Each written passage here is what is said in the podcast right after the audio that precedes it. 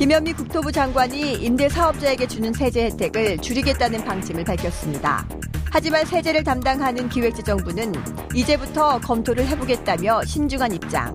결국 관계부처 사이 정교한 협의 없이 나온 대책에 부동산 시장의 혼란만 커졌다는 지적이 나오고 있습니다.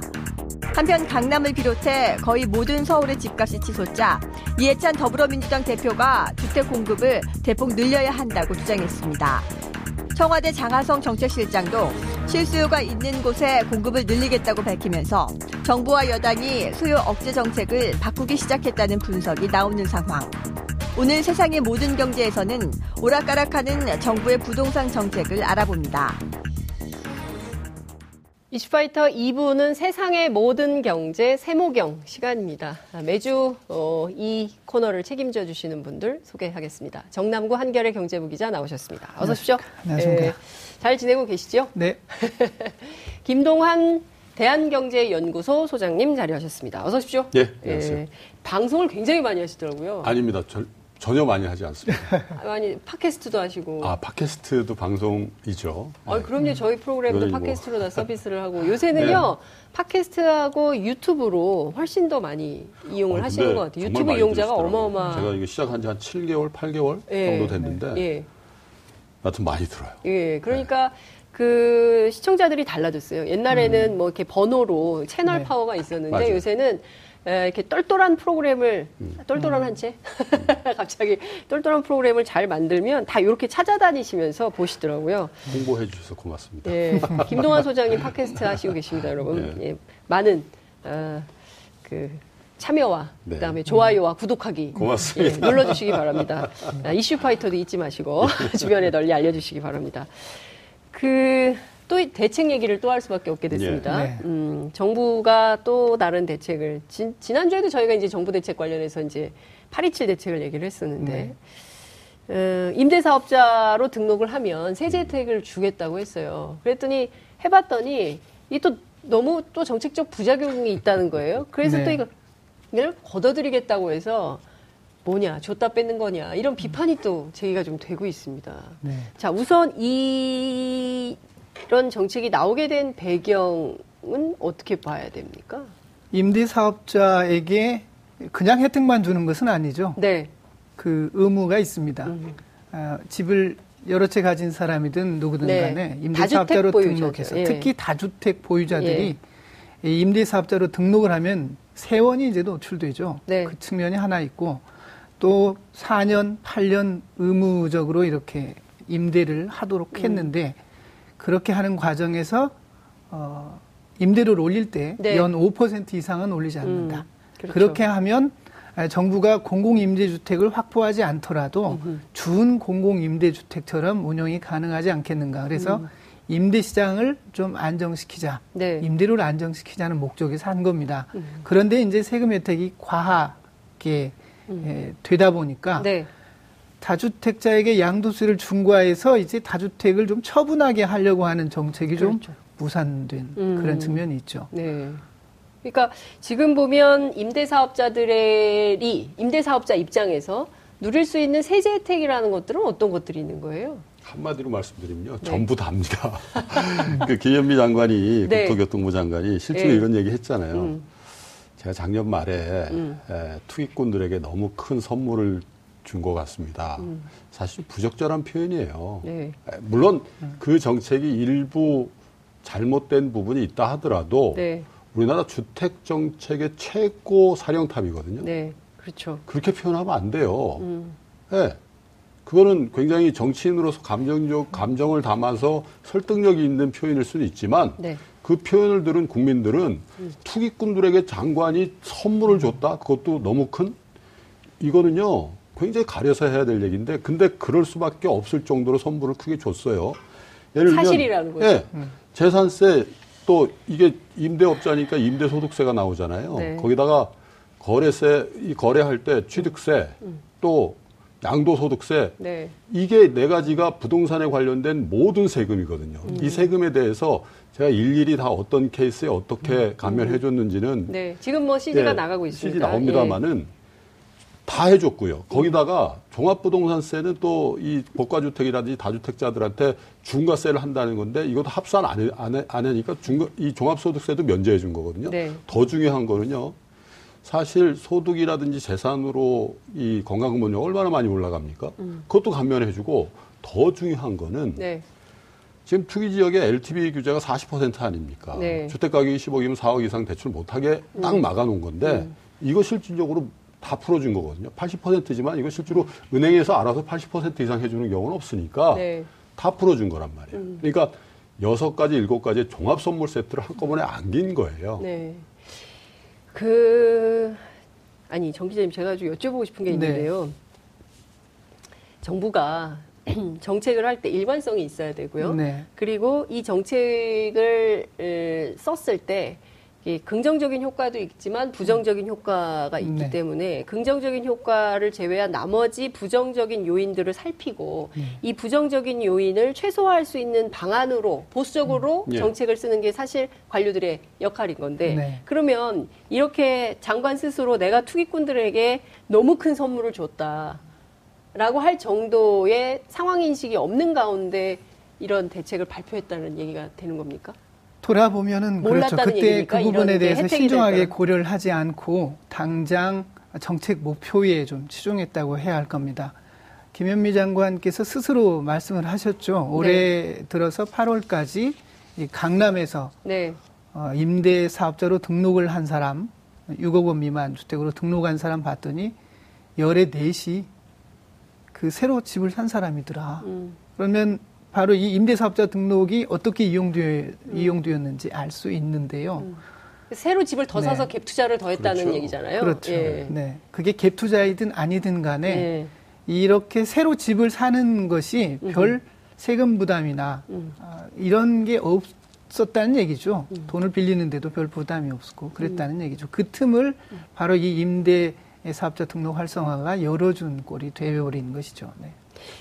그러니까 지금 상황에서 보면 그 대책 정부가 투기를 규제하고 투기를 억제하고 그다음에 다주택 다주택자들에 대해서 어, 세금 부과 혹은 임대 사업자들로 등록을 해서 음. 세원을 투명하게 관리하고 어느 정도나 어떻게 되는지 음. 정부가 파악을 좀 해보겠다라는 것이었는데 그 자체로 오히려 기존의 다주택자보다는 새로 집을 더 사서 이런 혜택을 보니 야 이렇게까지 혜택을 주는데 이거는 해서 들어가서 사업을 해야 되겠다라고 생각한 사람들이 더 많아졌다는 얘기가 되는 거 아닙니까? 거죠. 정부가 파리 부동산 대책을 비롯해서 여러 차례 부동산 대책을 내놨는데 네. 그걸 한마디로 표현하면 수요 억대책입니다. 음흠. 집 사지 마시라고. 네. 집은 그냥 한 채만 거주 목적으로만 갖고 계시고 그렇죠. 두채 세채 사지 마시라고 네. 했던 거거든요. 빚내서 집 사지 마라. 그렇죠. 네. 그러니까 이런 지금 그 임대 임대 이 업자 임대를 하는 그 음흠. 주택을 늘린다는 거는 네. 주택을 보유하 보유하되 네. 팔지 않게끔 하는 그렇게 도와주는 조치 아니겠어요? 네. 왜냐하면 사실 이런 얘기들을 많이 했단 말이에요. 네. 정부가 특히 진보 정부가 들어오면 부동산 시장은 옥죄니까 음흠. 그러면 팔지 말고 버텨야 되겠다. 버텨야겠다. 정부는 바뀔 거니까 이런 얘기들을 공공연하게 했잖아요. 그게 옳든 네. 그러든 간에. 네. 그런데다가 그렇게 생각을 하고 있는 분들한테 세제 혜택하고 금융 혜택까지 주니까 아, 그러면 나 두 채 있었는데 한 채 더 보유해 볼까? 이렇게 된 거예요. 그런데 이 정책은 사실 세입자 측면에서는 굉장히 좋은 정책이거든요. 예를 들면 2년에 한 번씩 전세값을 2억, 3억씩 올리는 그런 경우를 막아주는 네. 좋은 정책이란 말이에요. 근데 한 가지가 빠진 겁니다. 네. 이 정책과 더불어서 예. 공급 확대를 해줬어야 되는 거예요. 동시에 예, 예. 시장에서 공급 확대가 안 되는 조치를 하고 있기 때문에 네. 그러면 정부가 택지를 조성한다든지 해서 음. 새로운 그러니까 음. 정말 살고 싶은 지역에 네. 수요를 분산시킬 수 있는 공급 확대 정책을 음. 과감하게 했으면 이 정책은 굉장히 약효가 좋은 처방전이었을 수 있는데 네. 그냥 한쪽에 편중되어 있는 정책. 김현미 장관 지난번 시간에 제가 말씀드렸습니다만 서울 수도권에 공급 충분하다고 계속 음. 얘기했던 분이거든요. 네, 네. 그러니까 한쪽 외다리로 계속 이그 음. 도보 행군을 하려니까 네. 삐걱거리는 거고 결국은 아 이거 힘들어서 못 가겠습니다 음. 해서 네. 최근에 보면 8월 27일 날도 네. 뭐라 그랬죠 공급 확대한다고 했죠 네. 이해찬 이제 더불어민주당 대표. 신임 대표도 한다 그랬죠 예. 어제 장하성 실장도. 정책실장도 공급 음. 확대한다 그랬죠 예. 1년이 지난 다음에 이제 아 이거 우리가 잘못됐습니다라고 자인한 거란 말이죠. 그 세금이 얼마만큼 혜택이 되는가. 네. 뭐 하나하나 케이스로 계산하기는 매우 어려운데 네. 내년에 임대 소득이 연간 2천만 원 이하인 경우도 이제 음. 과세를 하거든요. 네. 그때 임대사업자로 등록하면 세금이 굉장히 싸요. 예를 들어서 음. 2천만 원 가까이 음. 이 임대소득이 있다. 네. 그런 경우에 등록자는 한 7만 원밖에 안 냅니다. 음. 그런데 임대업자가 임대, 7만 원만 네네. 낸다고요? 그런데 안 하면 아니, 한 120만 2천만... 원 돼요. 120만 원 돼요. 아. 등록을 안 하면. 예, 예. 이건 그렇게 임대소득이 많은 사람은 아니에요. 아. 그런데 이보다 더 많은 다주택자나 이런 사람들에게 돌아가는 세금 혜택은 상당히 많을 그렇죠. 거예요. 네. 얼마나 많을까요? 어느 정도입니까? 지금 그 규모에 따라서 다르기 때문에 예. 계산은 매우 어렵다고 봅니다. 어... 네. 제가 그래서 예. 내년부터 적용되는 예. 뭐 소규모 임대 사업자 집 한채 예. 예. 가지고서 이제 임대소득 예. 거두는 사람 그 사례를 얘기한 거죠. 맛집이 여러 채이거나 그런 사람들은 예. 여러 세금에 걸쳐서 예. 훨씬 세금 혜택이 많은 그렇죠. 거죠. 양도소득세도 지금 뭐 3주택 이상 60%잖아요. 음. 아니 그럼 네. 결국에는 이 정책은 집이 많은 사람들 다주택 보유자들에게 더 유리한 그렇죠. 정책이라는 얘기가 그러니까 되는 거 아니겠습니까? 8년 동안 임대 네. 그리고 연간 5% 지금 우리 금리가 한 2% 되잖아요. 예. 네. 연간 5%도요. 예. 사실 임대료 상승으로 치면 나쁜 거 아닙니다. 네. 그분들의 입장에서 보면 네. 왜냐하면 돈을 운용하기 힘들 네. 정도로 돈을 많이 갖고 있는 분들인데 예. 연간 5%라고 해놓으면 예. 이게 상한선인데 예. 상한선과 동시에 바텀라인이 돼요. 그러니까 세입자들한테 네. 법으로 연간 5%는 못 올리니까 연간 5%만 올릴게요 하면 음. 세입자는 받아들인단 말이에요. 음. 그죠? 그렇죠. 3년이면 15%입니다. 낮은 금리가 아니에요. 음. 그러니까 편안하게 8년 동안 네. 임대하시면서 버티시면 예. 양도소득세 70% 공제하고 물리는 거 아니에요. 예. 양도소득도 엄청나게 깎아주는 거거든요. 네. 잠깐만요. 그러면 이 정부가 이제 소득주도 성장하고 그다음에 그 양극화를 해소를 하고 음. 그죠? 그리고 그 이제 뭐야 부자보다 중산층과 서민의 삶을 좋게 하겠다고 하지 않았습니까? 그러면 지금 나온 부동산 정책만 보면 예. 양극화를 더 가중시키는 이 런 역설적 상황에 음. 됐다고 봐야 됩니까? 뭐 감세의 결과로는 그렇다고 볼 수도 있는데 감세, 네, 예. 감세가 좀 부자 감세가 된 거죠. 부자 감세. 네. 아니, 그런 의도를 가지고 했다고는 생각 안 해요. 그런 의도로 했다고 네, 생각 안 하는데 그렇게 의도는 없었는데 시장은 그 다소 허술한 정책의 음. 틈바구니를 끼어들어서 음. 실제로 양극화가 더 벌어지는 그리고 지금 소득의 양극화 부분도 있지만 예. 서울과 지방 도시 간의 양극화는 엄청납니다. 그러니까요. 지방에 예. 가보시면요. 예. 특히 부울경이라든지 이런 예, 쪽에 예. 정말 산업의 기반이 강원도도 빈집이 3만 7이에요. 예. 그런데 그런데 있는 집값들은 계속 추락하고 있고 서울의 네. 핵심 지역만 올라가고 있으니까 음. 사실 자산 가치의 양극화는 네. 수입 그러니까 음. 소득의 양극화보다 훨씬 빨리 진행된단 말이에요. 그렇게 자산 가격이 올라가면 그로 인한 네. 자본 소득은 훨씬 더 빨리 증가하고 감소할 거 아니겠습니까? 네. 그러니까 지금 어, 의도가 있었다고 보여지지는 않는다. 예. 다만 허술한 정책 때문에 이런 빈 구멍이 생긴 것 같다. 이제 음, 이렇게 그렇죠. 굉장히 완곡하게 분석을 해주셨는데 다소 허술한 정책인다 하더라도 어차피 이거 관료들이 세운 정책 아니겠습니까? 음. 이걸 뭐 김현미 장관이 다 세팅해가지고 했을 리는 만무하고 국토부 내부의 관료들이 만든 정책적 대안을 가지고 취사 선택했을 가능성이 있는 거 아닌가라는 생각이 좀 드는데 그러면 이 정도의 정책을 검토할 때 그 전 단계에서 어, 제기될 수 있는 여러 가지 이슈들을 정확하게 검토하거나 판단하지 못한 책임 이것도 누군가는 져야 되지 않을까요? 당시에 어떻게 의사결정을 했는지를 네. 사실 우리는 청문을 안 하니까 청문회를 내서 좀 들어보면 이런 청문회를 좀 해야 되는데요. 정책 음. 실패에 대해서는요, 그죠? 음. 아니, 그런 청문회를 왜 합니까? 음. 그거는 관료들이 네. 예를 들면 그 국토교통부 실국장들이 장관님 이렇게 하셔야 됩니다라고 한들 네. 그 최종적인 책임은 김현미 장관한테 있는 것이고 음흠. 사실은 에, 우리나라 주택 정책을 김현미 장관 혼자 하고 있다라고 생각하는 분은 없으실 거예요. 그렇죠. 정 기자님도 네. 계시지만 청와대 사회수석 김 네. 예, 사회 수석께서 김수현 수석이 에, 참여정부 때도 5년 네. 동안 우리나라 청와대에서 주택 정책을 한 분 아닙니까? 네. 종부세도 만든 음. 분이고. 네. 그러니까 사실은 에, 어제도 장하성 실장께서 뉴스 프로그램에 나오셔서 이런저런 네. 얘기를 했지만 음흠. 어찌 보면 이런 주택 정책에 큰 실수가 있으면 네. 사실 당 정청이 예. 같이 대안도 내고 예. 또 이 국민들 앞에 이러이러한 소명도 하는 예. 그런 팀워크를 좀 보여줄 때도 됐지 않았나 저는 그렇게 봅니다. 말씀하신 대로 지금 그 김수현 사회수석 그 다음에 김현미 장관 그리고 뭐 큰 틀에서는 장하성 정책실장까지 해서 이 정부가 어, 다 같이 책임을 져야 되는 뭐 이런 차원도 있지만 지금 나오는 상황에서는 말을 바꿔서 지금까지 그 투기꾼을 잡겠다면서 음. 투, 투기 수요를 억제를 했었는데 그걸로 안 돼서 새롭게 신규 시장을 좀 열겠다는 입장을 어제 장하성 실장도 바, 밝히고 음. 앞서 말씀하신 대로 이해찬 더불어민주당 대표도 그런 정책을 얘기를 했는데 시장이 또 움직이겠죠? 양면성이 있죠. 음. 꼭 필요한 곳에 택지가 네. 아, 적기에 많이 잘 공급돼서 네. 가격 안정으로 이어질 수 있는 측면이 물론 있겠습니다만 네. 다른 한편으로 이게 신호가. 새로 토지 개발하고 네. 부동산 경기 부양하는 쪽으로 신호가 나가게 되면 네. 부작용이 있을 수 있죠. 그래서 양면이 음. 있을 수 있습니다. 음. 잘 관리하지 않으면. 네. 근데 지금 서울에 서울 수도권에서 택지 개발을 한다는 거잖아요. 국민들이 이용하기 편한 그리고 실수요자 중심으로 어, 정책을 쓰겠다라는 입장인 네. 건데, 어, 그러면 또 이제 지하철이 가깝고 이런 역세권을 중심으로 해서 음. 투기 수요가 또 발생하지 않을까. 또 새로운, 새로운 택지 개발을 하다 보면 또 몰리잖아요, 사람들이. 그러니까 정책이라는 게 굉장히 정교해야 된다는 예. 건데 공급을 해야 된다는 데는 당정청이 다 동일하는 지금 것 같아요. 예. 제가 볼 때는 조만간 네. 예, 계획이 발표될 걸로 보는데 음. 두 가지를 꼭 주문해 보고 싶어요. 하나는 제발 찔끔찔끔하고 우리 모두가 가고 싶지 않은 동네에다가 대거 부동산을 만드는, 제 아파트를 만드는 건 하지 마라. 이건 음. 아무 효과도 없고 역효과만 있고 거기 빈집될 것이다라는 걸 대부분의 경우에 대부분 우리가 경험하지 않습니까? 네. 그 대신 한꺼번에 음. 제대로 된 지역에다가 음. 살고 싶어 하는 지역에다가 네.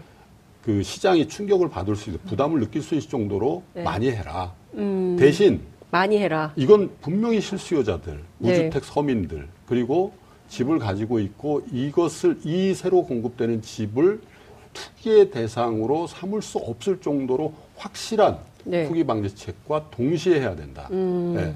그 두 가지가 나와줘야 되는데 지금 당정청 간에 온도의 차이가 좀 있을 거예요. 네. 그리고 정 기자님께서도 말씀하셨지만 음흠. 지금 경기 논란이 한참 뜨거워지고 있는 상황이기 때문에 예. 이런 것들을 하면 자기가 좀 살아나는 부분도 있거든요. 음. 사실 그런 부분에 대한 네. 기대도 예. 시점으로 봐서는 있을 수 있는 내연, 개연성이 있어 보여요. 그 지금 말씀하신 대로 서울에 혹은 수도권에 대부분 이제 직장이 음. 저희가 인구의 절반 이상이 수도권에 몰려 살고 있기 때문에 그 수도권의 개발을 할 수밖에 없지 않겠습니까? 예. 택지 개발을 한다면. 근데 말씀해 주신 대로 우리가 살고 싶은 지역은 이미 다 개발이 되어 음. 있는데 새롭게 개발할 수 있는 택지가 있겠는가에 대한 질문이 있어요. 그런 그 얘기는 늘 나오는 얘기죠. 예, 어디다가 개발을 할 수 있을까? 음, 예. 늘 찾고 또 찾는 건데요. 저는 사실 이렇게 생각합니다. 또 네. 이렇게 택지 개발해가지고 또 집을 지어서 내놓는다면 예. 분양을 받아가지고 차익이 생길 것 같으면 굉장히 또 경쟁이 치열할 거예요. 음. 그렇죠. 그리고 또 뜨거워지고 예. 그 차익을 노리고 그럴 예. 텐데 저는 길게 주택 가격 또는 임대료를 안정화시키는 정책은 네. 역시 대규모 택지 개발을 하더라도 음흠. 정부가 네. 아, 시장 임대료보다 낮은 가격으로 장기간 안정적으로 살 수 있는 예. 그런 형태의 임대주택을 예. 저는 지속적으로 많이 공급하는 게 음. 더욱 아, 부동산 정책으로서는 효과적이라고 생각을 합니다. 음, 그 최근에 정동영 그 민주평화당 대표가 아파트 분양원가 공개를 음. 제도화하는 방안을 얘기를 하지 않았습니까? 네. 이런 정책들이 국회에서 이게 받아들여질지 여러 이해관계가 있어서 어떨지는 모르겠으나 만약에 이제 이런 것까지 세트로 종합해서 정책이 나온다면 말씀하신 대로 어, 길게 임대료를 안정화하는 방식의 대규모 단지 음. 이런 게 만들어지면서 가격 안정까지 가는 이런 게 될 수 있을까요? 사실은 그 공급을 늘려야 된다는 얘기는 업계에서 계속 했었어요. 음. 그게 정 기자께서 말씀하시는 임대주택이 됐던 네. 아니면 서민들이 부담 없이 들어가서 에, 살다가 그거를 음. 자기 주택화 할 수 있는 그런 네. 제도를 만들든 간에. 예, 예. 근데 그 정부와 이 업계 간에 굉장히 상이한 스탠스를 가졌던 게 정부는 수요를 억제하면 된다라고 얘기를 했던 거 아니에요. 네. 근데 공급이 제대로 된 지역에 공급이 살만한 주택이 공급이 음. 확실히 늘어주면 네. 주택 가격 잡힐 겁니다. 아, 그래요? 그리고 음. 또한 가지 말씀드리고 싶은 거는 네.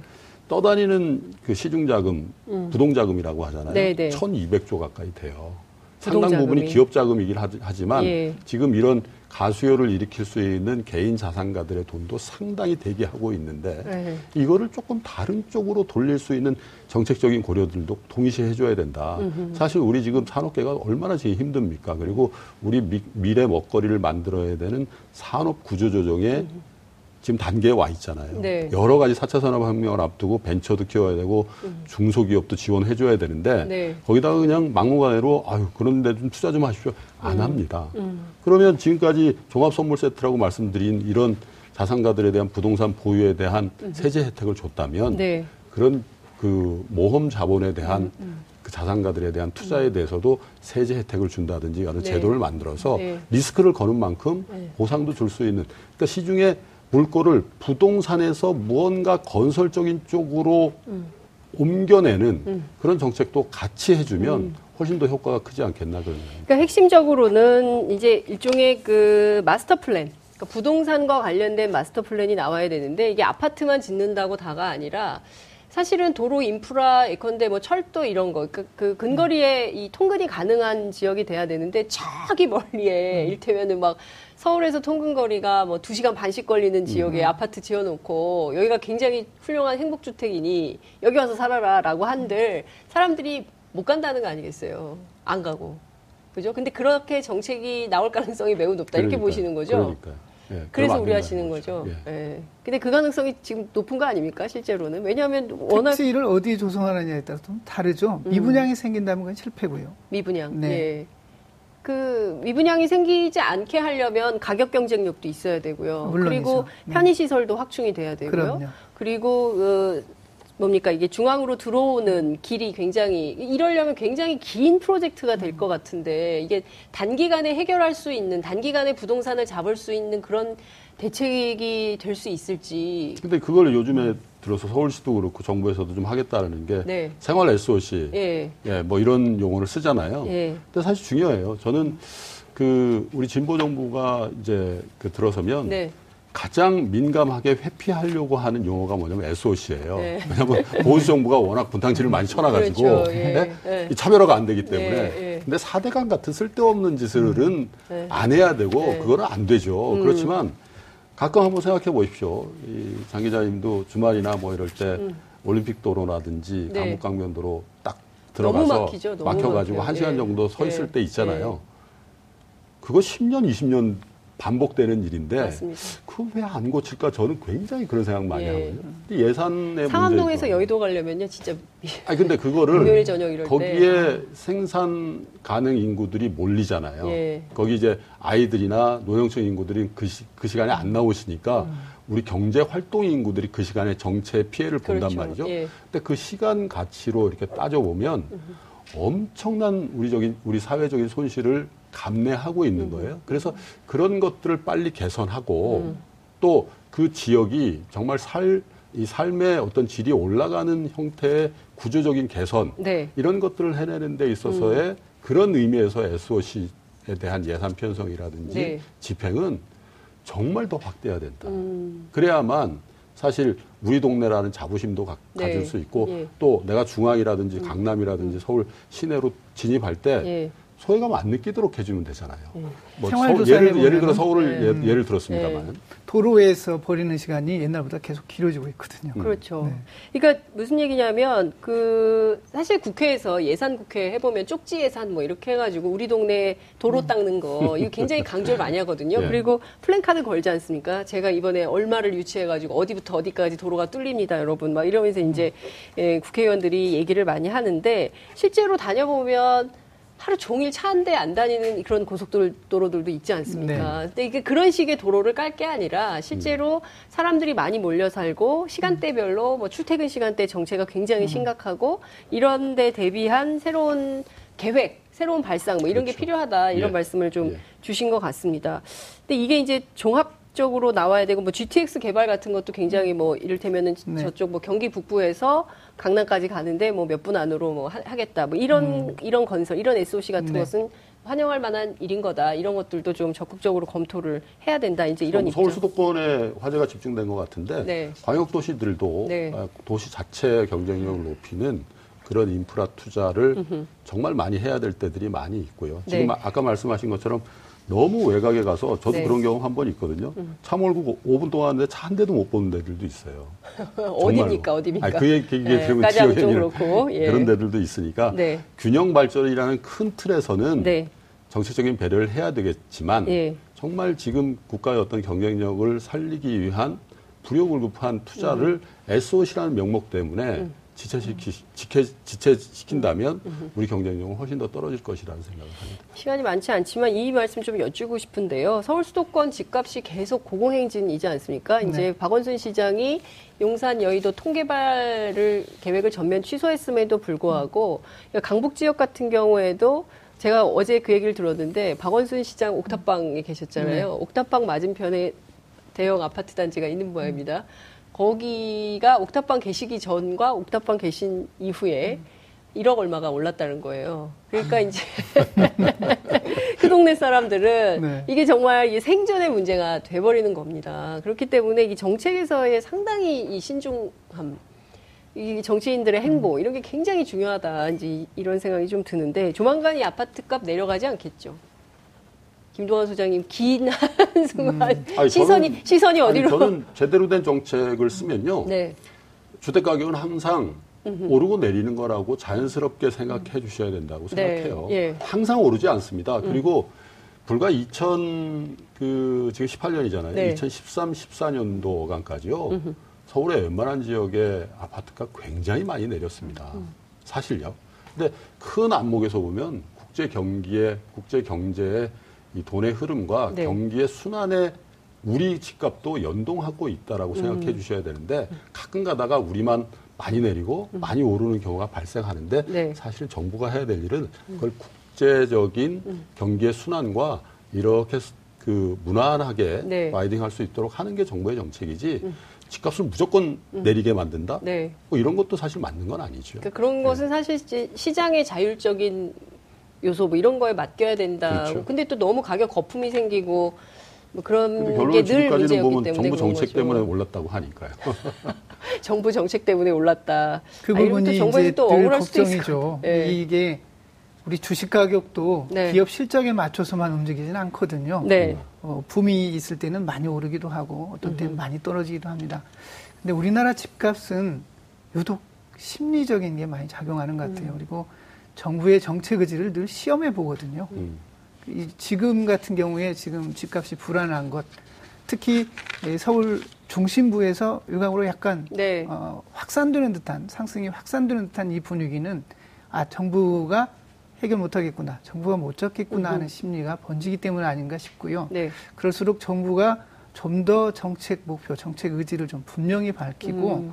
어, 하겠다. 네. 이걸 좀 표명하는 것이 음. 필요하지 않나 생각합니다. 네. 조만간 또 정책이 나올 것 같다는 생각이 좀 예. 듭니다. 그러니까 어쨌든 이번에 나오는 정책은 좀 국민들이 이렇게 쭉 비전너블하게 볼 수 있는 음. 그런 정책이 좀 나오고 가급적이면 다양하게 요소를 담고 있어서 아 이 종합 선물 세트는 좀 뭔가 종합 세트면 뭔가 좀 풀릴 수 있겠다라는 생각을 할 수 있게 예측 가능한 그런 예. 어, 정책이 좀 나왔으면 좋겠다 이런 말씀을 좀 정리하는 것으로 하고요. 다음 주에 또 뵙겠습니다. 오늘 네. 말씀 여기까지 예. 듣겠습니다. 고맙습니다. 고맙습니다.